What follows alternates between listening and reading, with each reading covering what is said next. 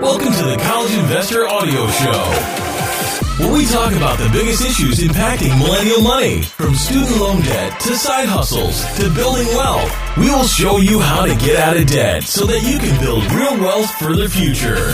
Hey there, and welcome to the show today. So glad you are here as we take a look at how to file a tax extension, just in case you might need to. Clocks have changed, days are getting longer. Spring is here. Oh, that means the official tax filing deadline is April 15th, 2023. Yeah, that's at hand as well. But getting your taxes done on time may be leaving you completely stressed and overwhelmed. Whether you still need to get your finances in order or your plan to file on time has been sidetracked by unforeseen circumstances, you can request a 6-month filing extension from the IRS. You just need to submit Form 4868 to avoid failure to file penalties that can add up to 25% to your tax bill. No kidding. So here's what you need to know about filing an extension for your 2022 taxes.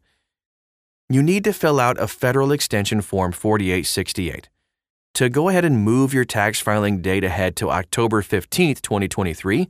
You need to file or complete IRS Form 4868. You can see a link to it at thecollegeinvestor.com right inside this article. The form needs to be completed on or before April 18th, 2023, but keep in mind that you must still pay what is owed to the IRS by this April deadline. An extension doesn't mean you can also delay what needs to be paid. So important to know that.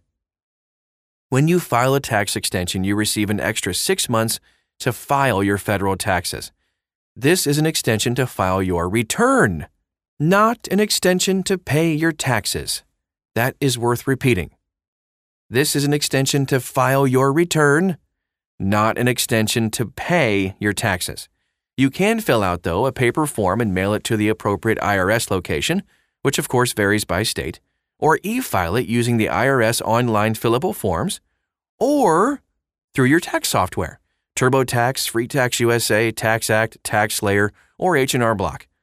And we have links that go directly to those extension pages as well, right inside this article at thecollegeinvestor.com. Take caution, though, when filling out Form 4868. The form is deceptively complex with just 9 fields. It looks like it should take a couple minutes maybe to complete. You start out filling out your name and address, social security number. Then you get to field 4, which requires you to estimate your total tax liability for 2022. Estimating your tax burden is the most difficult part of filing an extension. Most people who know their tax burden don't need to file an extension. So if you're looking for guidance on how to estimate your tax burden, you're not going to find it with the IRS, which tells filers to properly estimate your tax burden using the information available to you. When you estimate your tax burden, you want to be as accurate as possible. Certain tax software companies that allow you to e-file an extension have built-in calculators to help you estimate your taxes. Such as the TurboTax calculator is very helpful, and they actually work for most filers seeking an extension. If you're really struggling with estimating your income, though, you might want to spend a couple of hours using tax software to get a more thorough estimate of your business or rental income. The remaining fields include a total of 2022 federal tax payments, the balance due, if you owe more taxes, and the amount you're paying at the time of filing an extension. File a tax extension for your state. If you live in a state that requires a state income tax, you may need to file an extension in your state. The process for requesting an extension varies by state. Some states automatically grant a 6 to 7 month extension when the IRS grants one to you. For the federal side, other states require you to request an extension using their process. When you use tax software to request a federal extension, you will see the option to request a state extension as well. If you're not using tax software, you can also use an online search to figure out the process for requesting an extension in your state.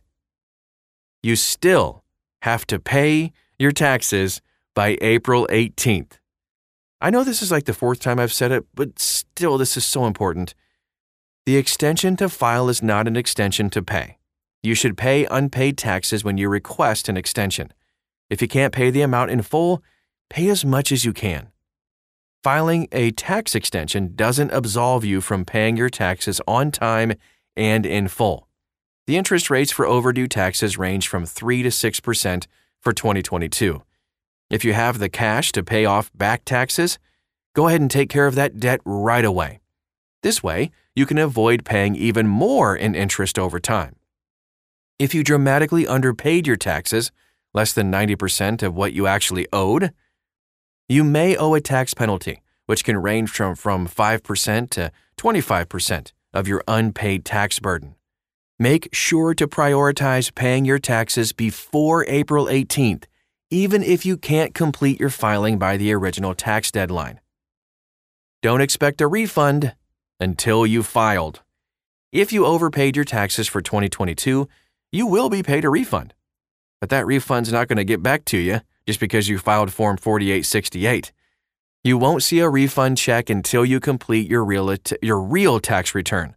You can expect to see a small amount of interest on the cash the IRS holds for you, but you can put your tax refund to work once you get your money back from the IRS. We have tips on that, by the way, at thecollegeinvestor.com. You can see all the links that we talked about, all of the extra help you need to file that extension should you need it at thecollegeinvestor.com. Just search for the title of this podcast and you'll find everything you need. You can also follow us on social media should you have any comments, concerns, or questions, anything at all. We'd love to get to know you better. We're everywhere. Wherever you are, just search for us and you'll find us. Thanks again for stopping by today, and we'll talk to you again real soon.